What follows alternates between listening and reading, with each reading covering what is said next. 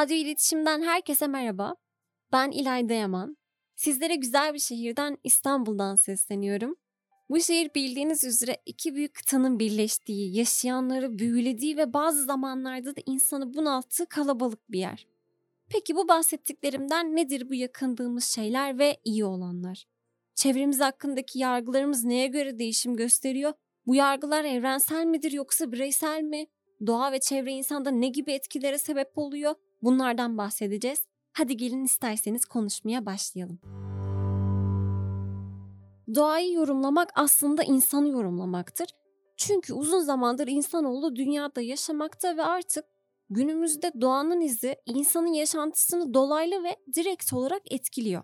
Bu sebeple birbirlerinden farklı görüşler de ortaya konuldu tabii. Kimi insana göre yaşadığımız evren insan içindeki mikro evrendir. Yani bu ne demek oluyor? Evrenin kendisi içimize sığdırılmış bir yansımadır.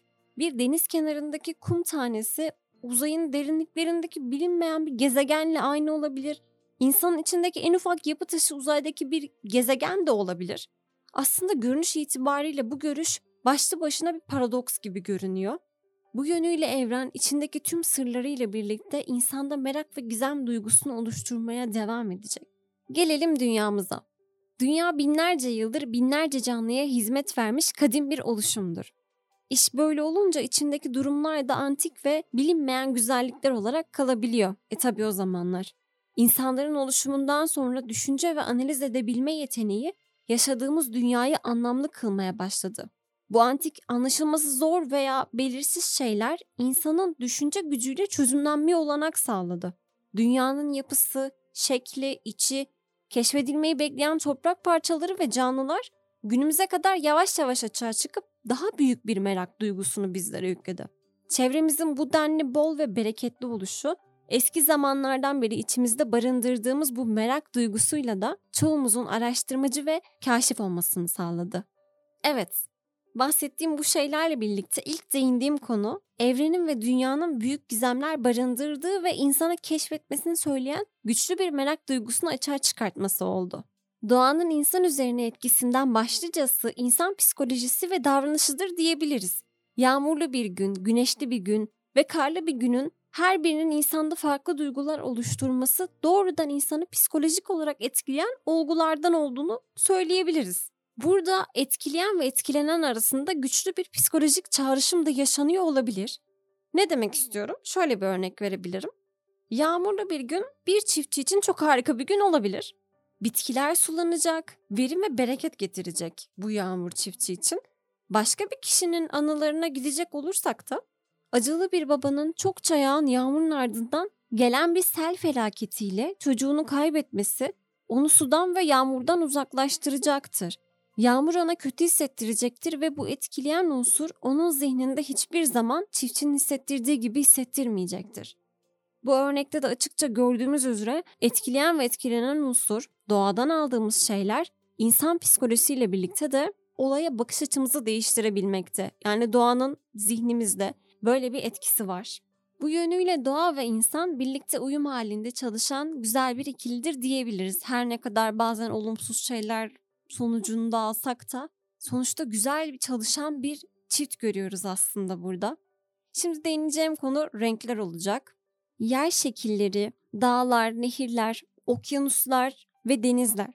Hatta çöller, buzullar her biri insanda renkleriyle birlikte bazı duygulara sebep veriyor. Örneğin ormanlık bir alanı ele alalım. Ağaçların, çimenlerin olduğu yeşil rengi kendisine bakıldığında huzur, canlı olma ve yenilenme hissiyatını veriyor bizlere. Bazı araştırmalara göre de yeşil rengine fazlaca bakmanın hücre yenilenmesine sebep olduğu söyleniyor. Bu sebeple ağaçların ve çiçeklerin güzel kokusuyla da birlikte orada bulunmak bizi iyileştiren bir şey olacaktır. Yani orada olmayı bırakın, sık ağaçların arasında olmayı hayal etmek bile anlık olarak bize olumlu bir geri dönüşüm veriyor. Hatta evinde çiçekle ve çeşitli bitkilerle ilgilenen insanların depresyona daha az yakalandıkları bazı araştırmacılar ve uzak doğulu şifacılar tarafından ortaya konulduğu biliniyor. İyi de nasıl bir çiçek insan üzerindeki ruh durumunu etkileyebilir? Kısaca açıklayalım. Pembe ve güzel kokulu bir çiçeği göz önünde bulunduralım, hayal edelim. İlk olarak bizi etkileyen iki etmeni var. Kokusu ve rengi. Çiçeğin rengi retinadan geçerek vücudumuzun yanıt vermesini sağlayacak olan bir ışık dalgası oluşturuyor. Ortaya çıkan bu ışığı nörotransmitter aktarımıyla yani sinirsel sinyallerinin bilgisinin aktarımıyla hormonların salgılanması oluşuyor.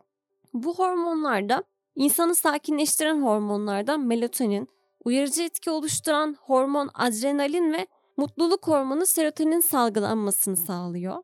Bu renk olgusu yalnızca çiçekler üzerinden değil, doğadaki başka köşelerde de bulunan tüm renkler insanda farklı bir duyguyu yaşatabiliyor. Renklerin gücü aslında görüldüğünden çok daha fazla. Birkaç rengi örnek olarak gösterdiğimizde şunları konuşabiliriz. Siyah rengi. Bu rengin hissettirdiği çoğu kişide aynı olabilir ancak zaman içerisinde büyük etnik yapılar, kültürler ve eski uygarlıklara göre farklılık gösterdiği bilinmekte. Türk kültüründen başlayalım. Siyah rengi bu kültürde kötüyü, yaşanan ya da yaşanacak olan felaketleri, hastalıkları temsil ediyor. Hatta günümüzde soyu buna dayanıyordur ki kara haber, kara ölüm gibi tabirler de var. Yani bu kültür siyah rengini olumsuz anlamlarda kullanmış.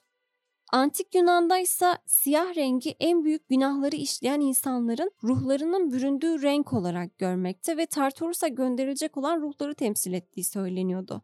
Yeraltının tanrısı olarak da bilinen Hades'in tahtı da siyah renkten bir taht olduğu söylenmekteydi. Eski Roma uygarlığında yaz tutmak ve ölümle anılan bir renkti. Hatta bu kültürün ölüm anına hora nigra deniyordu ve bunun anlamı da kara an, siyah saat olarak kullanılmaktaydı. Eski Mısır'da ise siyah rengi diğer medeniyetlere göre daha farklı bir anlamda kullanılmaktaydı. Bu medeniyette yeraltı tanrısı Animus'un rengi olarak bilinmekte ve ölüleri kötülükten koruyacağı düşüncesi siyah rengini olumlu düşünülmesini sağlamaktaydı. Siyah rengi ayrıca savaşçılığı ve anarşizmi de temsil ettiğinden bazı simgeler buna göre oluşmuştu. Ve günümüze kadar cenaze törenlerinde de siyah giyinmemiz aslında bunun kültürel bir miras olarak günümüze kadar aktarıldığının da bir göstergesi. Etkisi bugünlere kadar gelmiş, bunun yanında birçok örnek var aslında. 1950'lerden sonraki dönemde baş kaldırının rengi olarak kullanılmaktaydı ve konusu bu şekilde işlenen filmlerde ve kitaplarda bu rengi çokça görebiliyoruz. Afro-Amerikalıların başlatmış olduğu hareketin temsili cümlesi ise siyah güzeldirdi. Coco Channel Vogue dergisinde ise şöyle bir söylem yer almaktaydı. Bir kadının yalnızca üç şeye ihtiyacı vardır. Siyah bir elbise, siyah bir kazak ve kolunda sevdiği erkek. Kadınlar evinin bir köşesinde siyah rengini saklayacaklar ve bu renk ayrıca bir moda rengi olacaktı. Zariflik ve asaletin rengi olarak da kabul edilmeye başlanacaktı. Bahsetmişken siyahın tam zıttı olan beyaz rengine de değinmek istiyorum. Çünkü bu renk de tıpkı siyah renginde olduğu gibi çok farklı iki görüşü kabul eden bir renk aslında. Her ne kadar ışığı ve açıklığı sembolize etse de yine kültürler arası farklı görüşler olmuştu. Mesela Yunan, eski Mısır ve eski Roma tanrıları beyaza bürünmüş olarak tasvir edilmekteydi. Batı kültüründe beyaz saflığı ve masumiyeti simgelemekteydi. Çin ve Hint uygarlıklarına bakacak olursak ölümü, yası, kederi ve kaybı simgeliyor. Ayrıca savaş zamanlarında da teslim olan tarafın beyaz bayrağını göstererek teslim olduğunu belirttiğini görebiliriz. Biraz da inanç konusuna değinmek istiyorum. Doğamızın vazgeçilmezi olan güneş bir zamanlar tanrı olarak görülüyordu. İnsanlar gökyüzündeki bu ışık saçan ve kendilerini ısıtan varlığın ne olduğunu bilmiyorlarken tanrı olarak nitelendirmişlerdi. Antik Mısır'da güneş tanrısı Ra'nın ismi de hatta bu inanıştan gelmekte. Bunun yanında doğanın kendisi tanrı olarak kabul edildi. Toprak ana Yunan mitolojisindeki Gaia'ya da denk gelen bir inanıştı. Artık yavaş yavaş daha somut konulara geçmek istiyorum. Bundan önceki son duram doğanın insan üzerine vermiş olduğu olumlu şeyler olacak. Ufak başlıklar altında bunları şu şekilde açıklamak istiyorum. Doğa bize mutluluk verir ve hayatı daha keyifli yaşamamıza olanak sağlar. Betonlar arasında yaşamaktansa doğayla iç içe yaşamak bizi daha stresli bir yaşama götürür. Şehir hayatının vermiş olduğu sorumluluk ve kaos bizleri strese zaten yeterince götürüyor. Toprağa basma terimini duymuş olmalısınız. Doğayla iç içe olan, köyde yaşayan ve dilediklerinde yeryüzüyle doğrudan bir bağlantı kuran yani ayakkabısız, yalın ayak, dilediğince koşabilen insanların sağlık açısından da diğerlerine göre yani toprağa temas etmeyenlere göre sağlıklarının daha avantajlı olduğu söylenmekte. Toprağa basmak kalp krizi riskini azaltıyor, vücuttaki elektriği dışarı atmayı sağlıyor ve bedendeki kortizol hormonunu azaltarak stresi düşük seviyede tutmayı sağlıyor. Doğada vakit geçirmek sanatçı yönümüzü güçlendirmekte, yaratıcı olmamızı ve hayal gücümüzü geliştirmemize yardımcı olmakta. Doğayla iç içe bulunmak acıya katlanma seviyemizi de arttırdığı söyleniyor. Üzüntü ve acı duygusunun eşikleri betonarme yapılarda yaşayan kişilere göre daha üst bir seviyede olduğu da araştırmalar tarafından bilinmekte. Son olarak doğada yürüyüş yapmanın bağışıklık sistemimizi güçlendirdiği ortaya konuldu. Ormanlık veya bitkilerin yoğun olduğu bir ortamda yürüyüş yapmanın bitkilerin yaymış olduğu kimyasallar sayesinde bağışıklık sistemimizi güçlendirdiği bilinmekte. Boş zamanlarımızda elimizden geldiğince doğayla iç içe olmamız bizi her şekilde olumlu bir yana iteceğinden onunla vakit geçirmemiz bizim yararımıza olacaktır. Evet, şimdi yeniden eski zamanlara gidiyoruz. Ayrıca şimdi konuşacağımız şeyler coğrafya dersinin konusundan birisi olacak. Onlarca yıl önce ilk uygarlıklar kuruldu. Bu uygarlıklar kurulurken neye dikkat ettiler? Hangi etmenler onları başka bir yerde değil de orada kurulmasına sebep verdi? Konuşacağız. Evet birçok etmen var ancak biz temelde doğanın, çevrenin insan üzerindeki etkisinden yola çıkacağımız için daha çok coğrafi kısmıyla ilgileneceğiz. Sümerler, Akadlar, Elamlar, Asurlar ve Babiller gibi Mezopotamya'da kurulan devletler Fırat ve Dicle nehirleri arasında kurulurken Antik Mısır medeniyeti de Nil Nehri civarında kurulmuştu. Doğa içindeki güzellikleri ve kolaylıklarıyla biraz da bizler için pragmatik yönüyle fikrimizi kendisine göre değiştiren bir unsurdur. Bu akarsu kenarlarına kurulmuş olan medeniyetler tarım alanında ve su ihtiyaçları konusunda bu nehirlerden büyük destekler almışlardı. Suya olan ihtiyacımız, nehirlerin de orada oluşu onları orada yaşamaya tabi tutmuştu. Hatta Sümer ve Mısır medeniyeti arasındaki toprak farklılığı onların sulama ve tarımını farklı da etkilemişti. Nil Nehri'nin bol alüvyonlu ve bereketli oluşu Mısırlıların toprağı daha kolay işlemesine olanak sağlıyordu. Fakat Sümerlerin yarı kurak bir havzada yaşaması ve yaşanan su taşkınlıklarının düzensiz olması onların işini daha da zorlaştırdı. Mezopotamya civarındaki sulama sistemi hendek kazma ve kale, su kemerleri gibi yöntemlerle gerçekleştirilmekteydi. Bu da civardaki sulama sistemi için yapılmış kalıntıları günümüze kadar bırakmış oldu. Şimdi de diğer kurulma sebeplerine gelelim. İnsanlar buzullar ya da çölün ortasında yaşamayı tercih etmezler. Fazlaca deprem olan ve doğal afetlerin de çok sık rol oynadığı bölgelerin insanların yaşayacağı yerleri etkilemesinde hatırı sayılır bir etken olduğunu söyleyebiliriz. Yine birçok eski uygarlıkların kayaçların işlenebilirliğinden barınmanın daha kolay yapılabildiği yerlerde yaşama kararı aldığını görüyoruz. Nevşehir'de bulunan bir yeraltı şehri var Şimdiye kadar yapılmış en kapsamlı araştırmaya göre bu yerleşim yeri M.Ö. 7. yüzyıldan beri varlığını sürdürmekte. Bu yapı Hitit medeniyetine dayanmakta ve söylediğimiz üzere eski ve yaklaşık 30 bin kişinin barınmasına olanak sağlayacak bir kapsama alanı olduğu söyleniyor. Ve kim bilir daha nerelerde ne tür yeraltı yapıları var gün yüzüne çıkarılmayı bekliyor merak ediyorum doğrusu. Bu bölümün başında biraz çöle değinmiştik fakat çok açmadık. Daha ayrıntılı baktığımızda çok zorlu bir yaşam şartı sunduğunu görebiliriz. Gece ve gündüz sıcaklık farkının çok ciddi olduğu bir bölge. Kimi zaman kum fırtınalarının yaşandığı, gözün gözü görmeyeceği bir bölge. Su kaynağının az olması, besinin son derece az bulunması da bunun cabası. Kumda yürümenin zorluğu da ulaşımı zorlaştırmakta ve o bölgede yaşayan insanların çölün içinden geçen seyahatleri çölün dayanıklı hayvanlarından deve ile gerçekleştirilmekte ve insan görüldüğü üzere işini kolaylaştırabilecek bir yöntemi doğadan alıp kendisine uyarlayabilmiş durumda. Soğuk iklimlere baktığımızda da inanılmaz bir zorluk görüyoruz. Besin bulmak yine zor ve burada da birkaç katlı kıyafetler giyilmekte.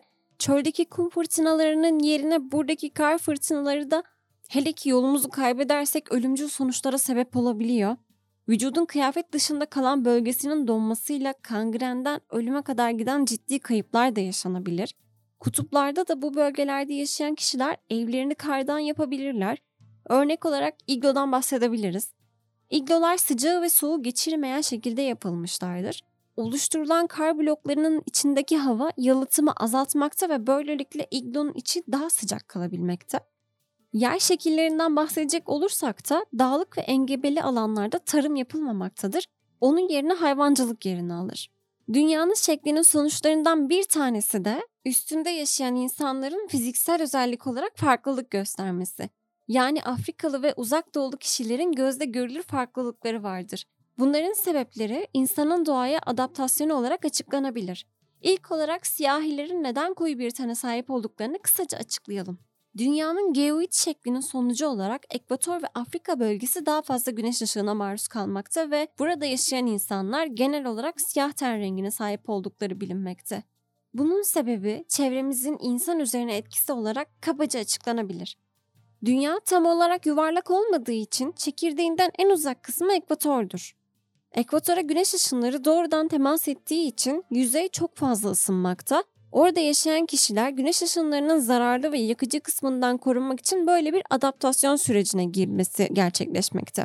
Güneş ışınları melanosit uyarıcı hormonu salgısını arttırarak siyah ten renginin oluşumunu sağlamakta. Yoğun ter bezine sahip olmak sıcaklığı doğrudan alan bu kişiler için bir klima işlevi görmesine sebep oluyor. Burun yapılarının da iri ve yayvan olması da nemli ortama uyum sağlaması için adapte olmuştur. Uzak doğulu kişilere baktığımızda da gözlerinin çekik yani ikinci bir göz kapağı kıvrımının olduğunu görüyoruz. Bunun sebebi bazı teorilere göre bu kıvrım kışın yoğun olarak yaşandığı ve kar tabakasının yoğun olarak görüldüğü yerlerde işe yaraması oldu. Genel olarak ufak buruna sahip olmaları da soğuk havanın ciğerlere giderken daha kolay ısınmasını sağlamakta. Günümüzde çekik gözlü insanlarımızın kutuplarda yaşamadığı görülse de yaşanılan buzul çağından sonra güneye göç ettikleri, bugünkü yaşadıkları yere geldikleri bilinmekte. Böylelikle çevremizin biz insanlar üzerine son derece büyük bir etkisinin olduğunu görebiliyoruz. Olumlu ve olumsuz tarafları biz insanlar gözlem ve düşünce yeteneklerimiz ile kendimize göre ayarlayıp en uygun karı elde etmeye çalışıyoruz. Her geçen sürede doğanın hükmü insanların karşısında zayıflıyor. İnsanlar bir güç kazanıyor. Aslında bu söylediğim şekilde görülse de bu, doğanın zarar görmesi, çevremizdeki olup bitenler bizi bir gün fazlasıyla etkileyecek ve o gün geldiğinde umuyorum ki her şey düzelebilecek hale geri döndürülebilir. Değerli vaktinizde değer katabildiysem ne mutlu bana. Umuyorum ki evrenin ve çevremizin bütün güzellikleri, iyi olan şeyler daima sizi bulur, sizi bulsun. Kendinize çok iyi bakın. Hoşçakalın.